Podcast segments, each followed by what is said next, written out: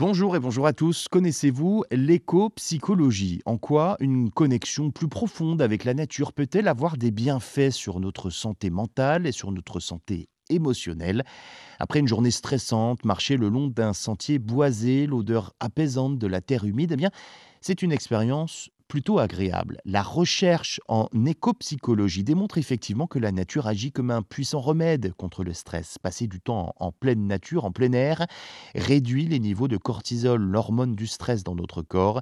Les espaces naturels offrent un refuge, un endroit où nous pouvons euh, échapper à l'agitation de la vie quotidienne, ce qui contribue à l'amélioration de notre santé mentale.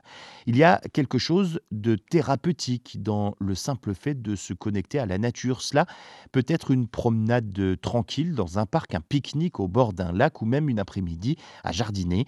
Ces moments permettent de calmer l'esprit, de diminuer l'anxiété et de favoriser une sensation générale de bien-être. Ces moments sont souvent accompagnés d'une libération d'endorphines, les hormones du bonheur.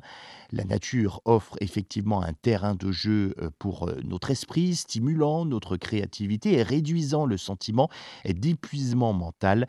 Les les enfants qui passent plus de temps à l'extérieur ont une meilleure concentration et des niveaux de stress beaucoup plus bas que la normale. Les avantages de la connexion avec la nature s'étendent donc à tous les âges.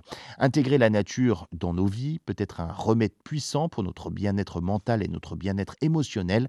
Alors la prochaine fois que vous vous sentez submergé par le stress, envisagez de faire une pause et de vous connecter avec euh, le monde naturel qui vous entoure. Votre esprit et votre corps vous en remercieront. Chiron.